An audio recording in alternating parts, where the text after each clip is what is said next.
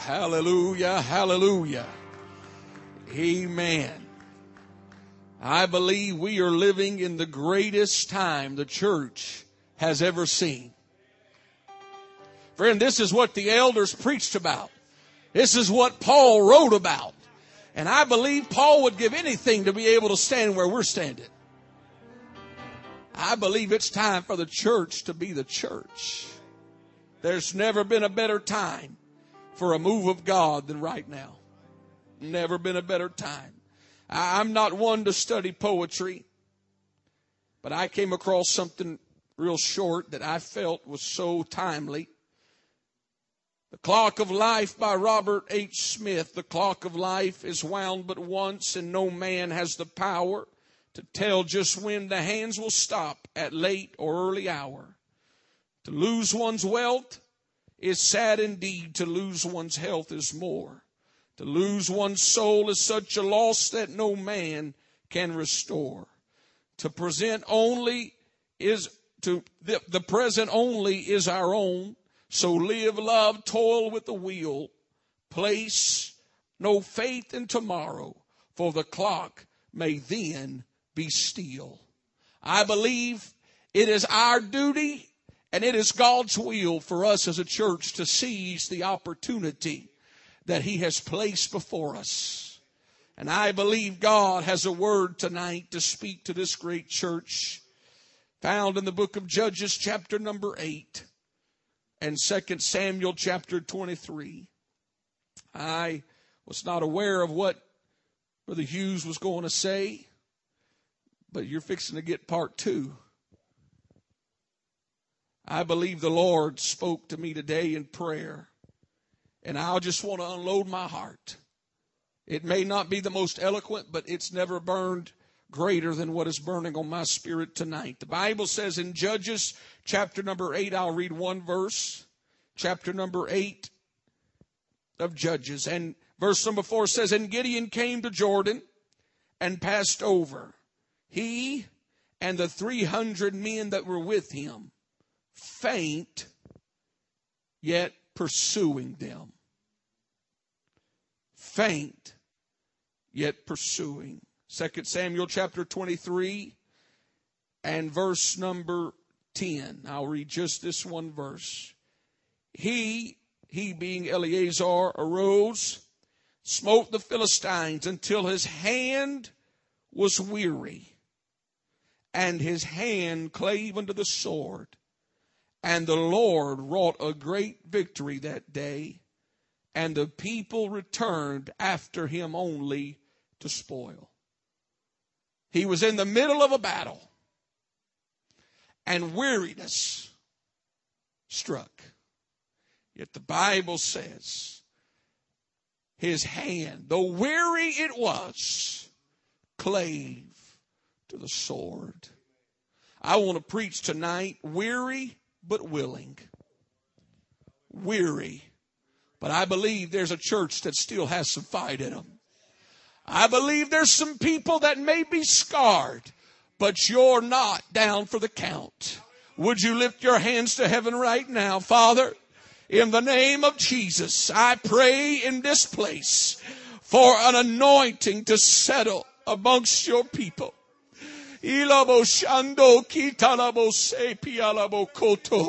I'm asking God for a supernatural assistance to step into this place and God for a total powerful move of God that it, it reignites a passion in us, God, and we leave set ablaze with an anointing with a purpose.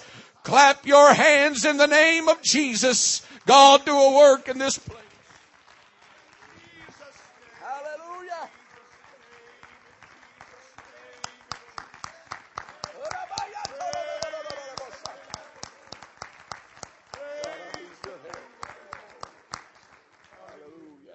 Hallelujah. Lord bless you. You may be seated in the presence of the Lord. Weary, but willing. If you were to ask me tonight to put a label on this present generation, give me one word to define society, the world in which we live, my mind would shuffle through various words such as intellectual, modern, fashionable, technological, superficial, and the list could go on and, and on and on. Although these words would apply, I believe, to certain aspects of society. I believe that there is one word that could universally describe the world in which we live. And that word is materialistic. The lens through which this current generation views success, in my opinion, is grossly distorted. To many, success is defined as achieving a certain position, a certain size home, a nice car, or an exorbitant amount of money. The world uses materialistic objects as the measuring stick of success. There are people who grow up in this world that, that think they will only be something if they are a sports hero or if they are a celebrity or, or anything of that nature. And they define success uh, as what we see. And because of this inappropriate viewpoint, many are placing unrealistic demands on themselves to achieve a certain aspiration, many people feel that money must increase and, and women can no longer stay at home with children as, as once happened. I understand a shift in society. I'm not preaching against that, but here are these statistics. According to statistics, the number of working women has risen from 5.1 million in 1900 to 18.4 million in 1950 to 66.2 million in 2009. And the number of women in the labor force is projected to be more than 78 million by 2018. This is not just a, a mere coincidence that uh, women don't have anything to do at home so they go to work. It's because the world places unrealistic expectations in our mind that, that we have to, we have to achieve something to be something. The family model has shifted as both husbands and wives work tirelessly to give their children the life they never had. To say that the stress level has increased drastically would be an understatement. And people take on more than they can possibly handle. They take on extra loads for extra money. They, they do more to make more. They, they stretch themselves so thin they burn the candle at both, end, try, both ends trying to make it just another day. And if the stress of this present materialistic world is not burdensome in and of itself, couple it with the continuous onslaught from hell and you will understand why some churches are not having revival.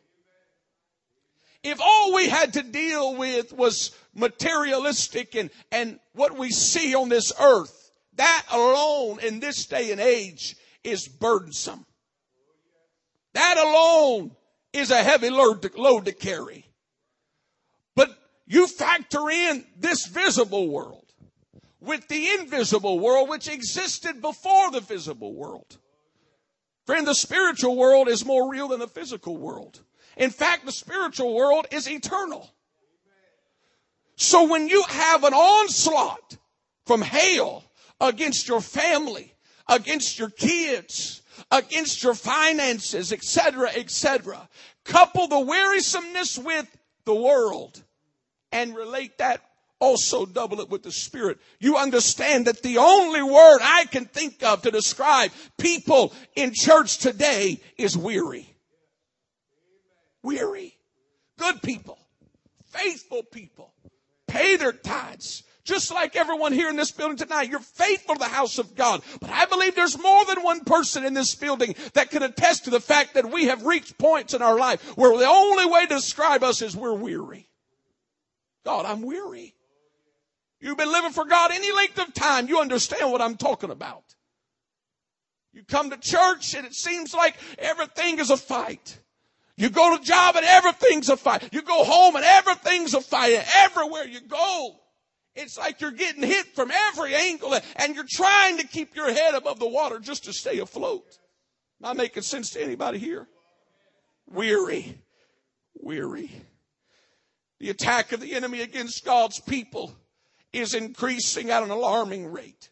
And you better hear this preacher as we near the return of Christ, and we are at this moment very close. The church will come under unprecedented attack. As we near the coming of the Lord, there will be spirits raging that once never raged. They were laid dormant. There will be spirits working against families. Already, parents, your kids are fighting spirits that you never really had to deal with. Those were kind of kept at bay. And when, when you were in high school or you were in junior high, your kids are fighting spirits that you don't know nothing about. We can blame it on a societal shift, and I believe to, in part, but there's spirits behind all of that. What happens in the physical world is just a mirror of what started in the spirit. What we're seeing in the flesh first happened in realms that we never saw. So we, we can't put all everything just in, oh, that's society or oh, that's just the world in which we live. No, friend, at the root of it all is, uh, is one who hates righteousness. At the root of it all is one who is anti-Christ. talking about the antichrist. I'm talking about a spirit of anti Christ. A spirit that opposes righteousness. A spirit that hates you living for God. I remind you, friend, that this indeed is a battle. It is good versus evil. It is heaven or it is hell. I believe if we ought to take one thing serious, uh, it's our soul. Friend, if there's one thing we shouldn't play around with, uh, it's our soul. It's our friend's souls. It's revival. If we're going to take anything serious, uh, it better be a move of God. When we come to this place, we got to push aside everything that we're facing and say, God, I want to connect with you. I'm not one tonight to give too much credit to the devil. I know that some people, they put him almost as high as God in their lives. Every, every time you talk to them, they're under attack. Everything's the devil, devil, devil. I'm not saying he's getting all the credit, but I do believe that he does intervene and interrupt our lives. I believe he does. There is a spirit that opposes righteousness. I believe that the classic example that we always go to, I believe it carries much weight, is the story of Job, where Job was a righteous man. He loved God. He lived for God, if you will. Yet there was a hedge removed around from Job. God took it, uh, took it away and said, you can do everything but take his life. All that stuff that happened to Job, God did not cause it. The enemy brought it about in his life because he was living for God. Now we understand that Jesus holds the keys of death, hell, and the grave, and the only thing that I believe can't happen, and that is that the devil can't take lives like he did Job's family. But all that other stuff is still applicable to those people who live for God today. You don't find a coincidence once you have a breakthrough in God that stuff starts happening. Think it not strange that once we start moving in a right direction and you start getting your life right and you start uh, pursuing God with passion, don't think it's strange or, or coincidence that things start going wrong to deter you. Don't chalk it up as happenstance and, and think, oh well, that's just part of life. No, there are some things that are brought by the enemy to deter you and to hinder you and to distract you and to keep you from being who God called you to be. Don't think of that's just the cards that God dealt me. No. No, there's some elements that's that's true. But there's some things that it's rooted in opposition to God. And if it can distract you and get you weary to where you're just trying to make it to church another day, I'm just, there's some people that's been in the same rut for 10 years. They never got out of it. It's not that God didn't have the power to bring them out. It's that, well, I'm not going to go there. Some people like the attention their rut brings them. Because if they never come out of the rut, then they're always on your mind. Well, I'm not going to chase that rabbit, but understand, understand that God does have the power to bring us out. You don't have to make it a pit from which you never come out of. I believe that there is more power in the Holy Ghost than Satan could ever muster up. And why do we stay in situations and allow them to determine our victory? When Jesus secured victory, when he rose from the grave. Friend, if any's got, anybody's got a reason to have power and to shout and to worship and to live in victory, it's the church of the living God. Yes. Bible says we wrestle not against flesh and blood, but against principalities, against powers, against rulers of darkness of this world, against spiritual wickedness in high places. This scripture reveals to us the breeding ground of all opposition. Everything that we face in the physical is birthed in Ephesians 6 and 12. Principalities, powers, rulers of the darkness of this world, spiritual wickedness in high places. It's a breeding ground for opposition. It's a place where they conjure up methods and means whereby they can deter and trip up the saints of the living God. What we see and what we face, what causes us so much weariness in the physical is birthed in the spiritual. It's birthed in the invisible realm. And, and we face these battles. We face realms in the spirit and we face battles in the flesh and we come to church and I, have been there times where I just want to catch my breath, God. Just give me, give me 30 minutes of reprieve, God. I'm tired, God. I'm weary, God. You know what it's like to face things in church and face things in the, in the world? You get weary. You get tired. You feel beat up. God, what do I do? I, our question, our condition is questionable and we lose all thought of progress individually and collectively. And we find ourselves in a position and a realm in God where we would rather maintain than progress.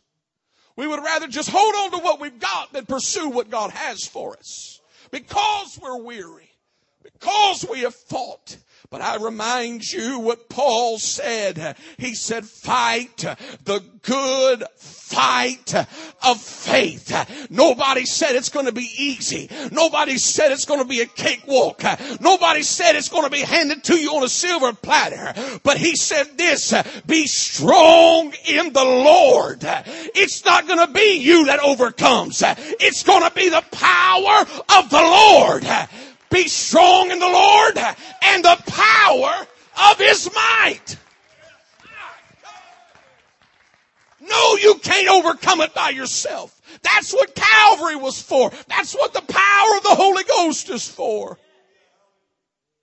I believe it's time for the church to be victorious. You say, well, we are victorious. I, I believe to a degree, but I don't believe we're operating in the realm God designed for us to operate in. I'm not bashing the church. I love the church. I've been to all kinds of churches in these past couple of years. But one thing that disturbs me in my spirit is I'm not seeing Book of Acts church. It's not, it's not a knock against anybody's church. I believe that we have become so weary in living for God, trying to hold the faith, trying to be passionate. And we live from breakthrough to breakthrough. And in the middle of those breakthroughs is weariness. Weariness. Weariness. The Lord called Gideon to bring about a victory. It was in a season of Israel's history where they were greatly impoverished because of the Midianites. The enemy was wreaking havoc. They were full of fear. They were full of heartache. I believe I could pause there and draw a parallel between the, the Israel in that day and the church today. Israel wasn't what they once were. Because the enemy had wreaked havoc in Israel.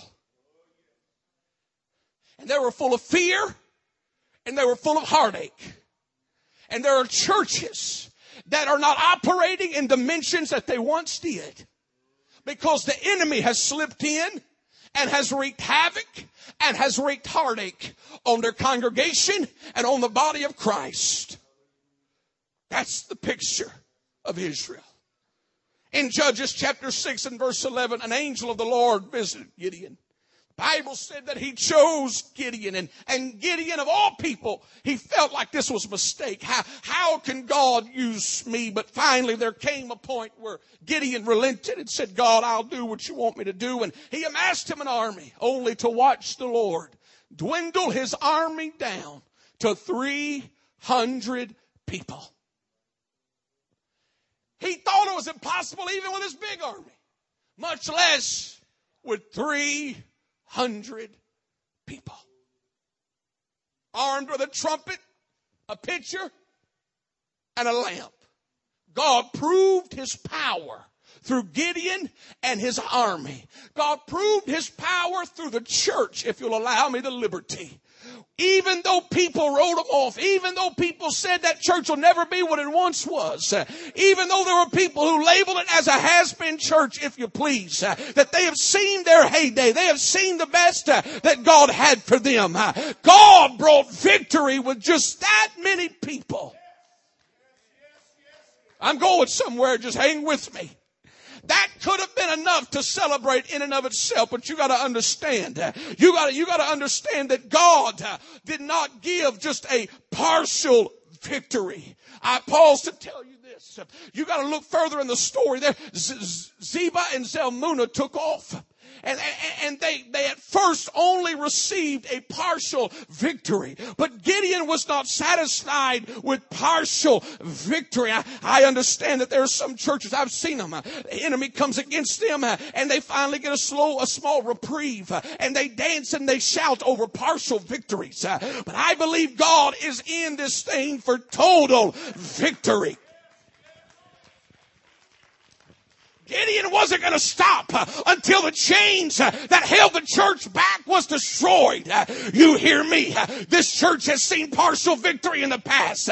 You have danced over what God did in the past. But I come with a word from the Lord. If you want victory, you got to be willing to pursue regardless of how weary you you ain't seen nothing yet. I believe God is fixing to break the chains that have held this church back and the spirits that have attacked your family and has attacked this church will be destroyed by the power.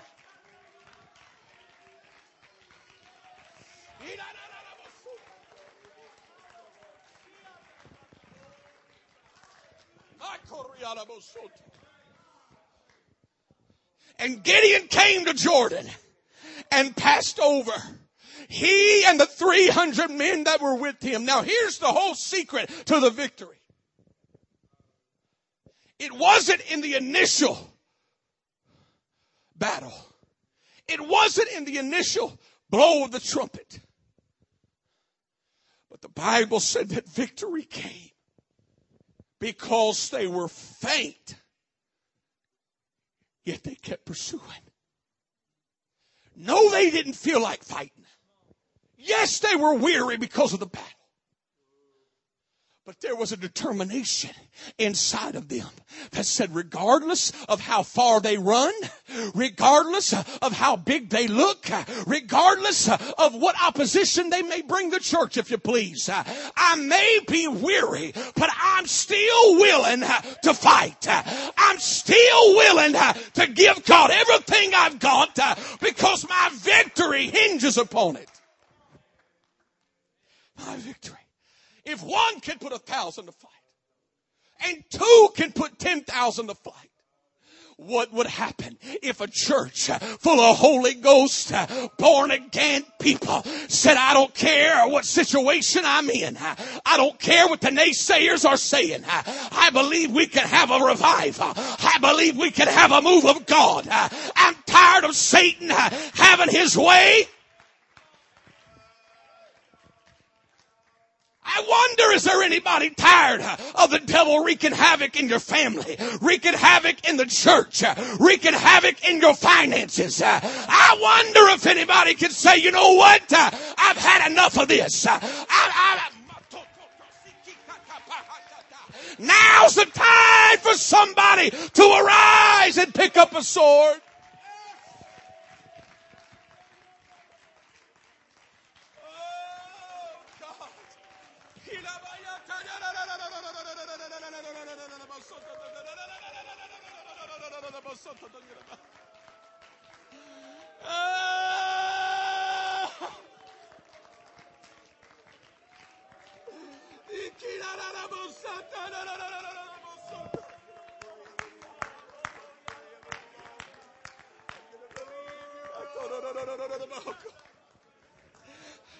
I'm talking to people who used to intercede. I'm talking to people who used to be on your face before God. Oh, people who know what it's like to operate in dimensions of the Spirit, yet you've come under attack. And you're weary. And your weariness has superseded your willingness.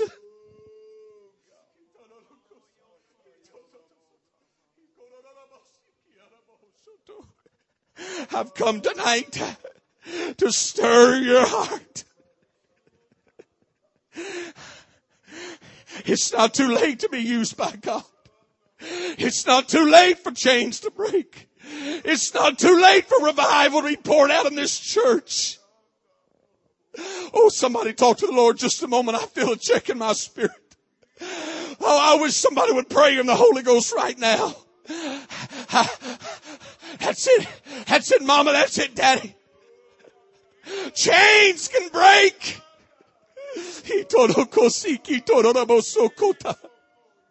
Oh.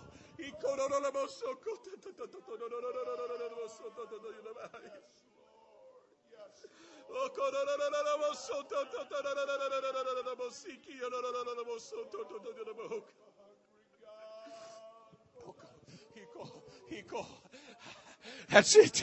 Somebody let the Holy Ghost flow through you right now. Somebody, maybe you haven't interceded in a long time. I believe there's a door opening right now to somebody in the Holy Ghost.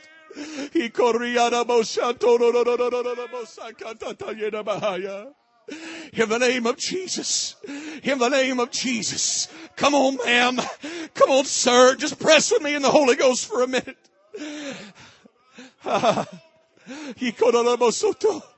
In the name of Jesus. In the name of Jesus.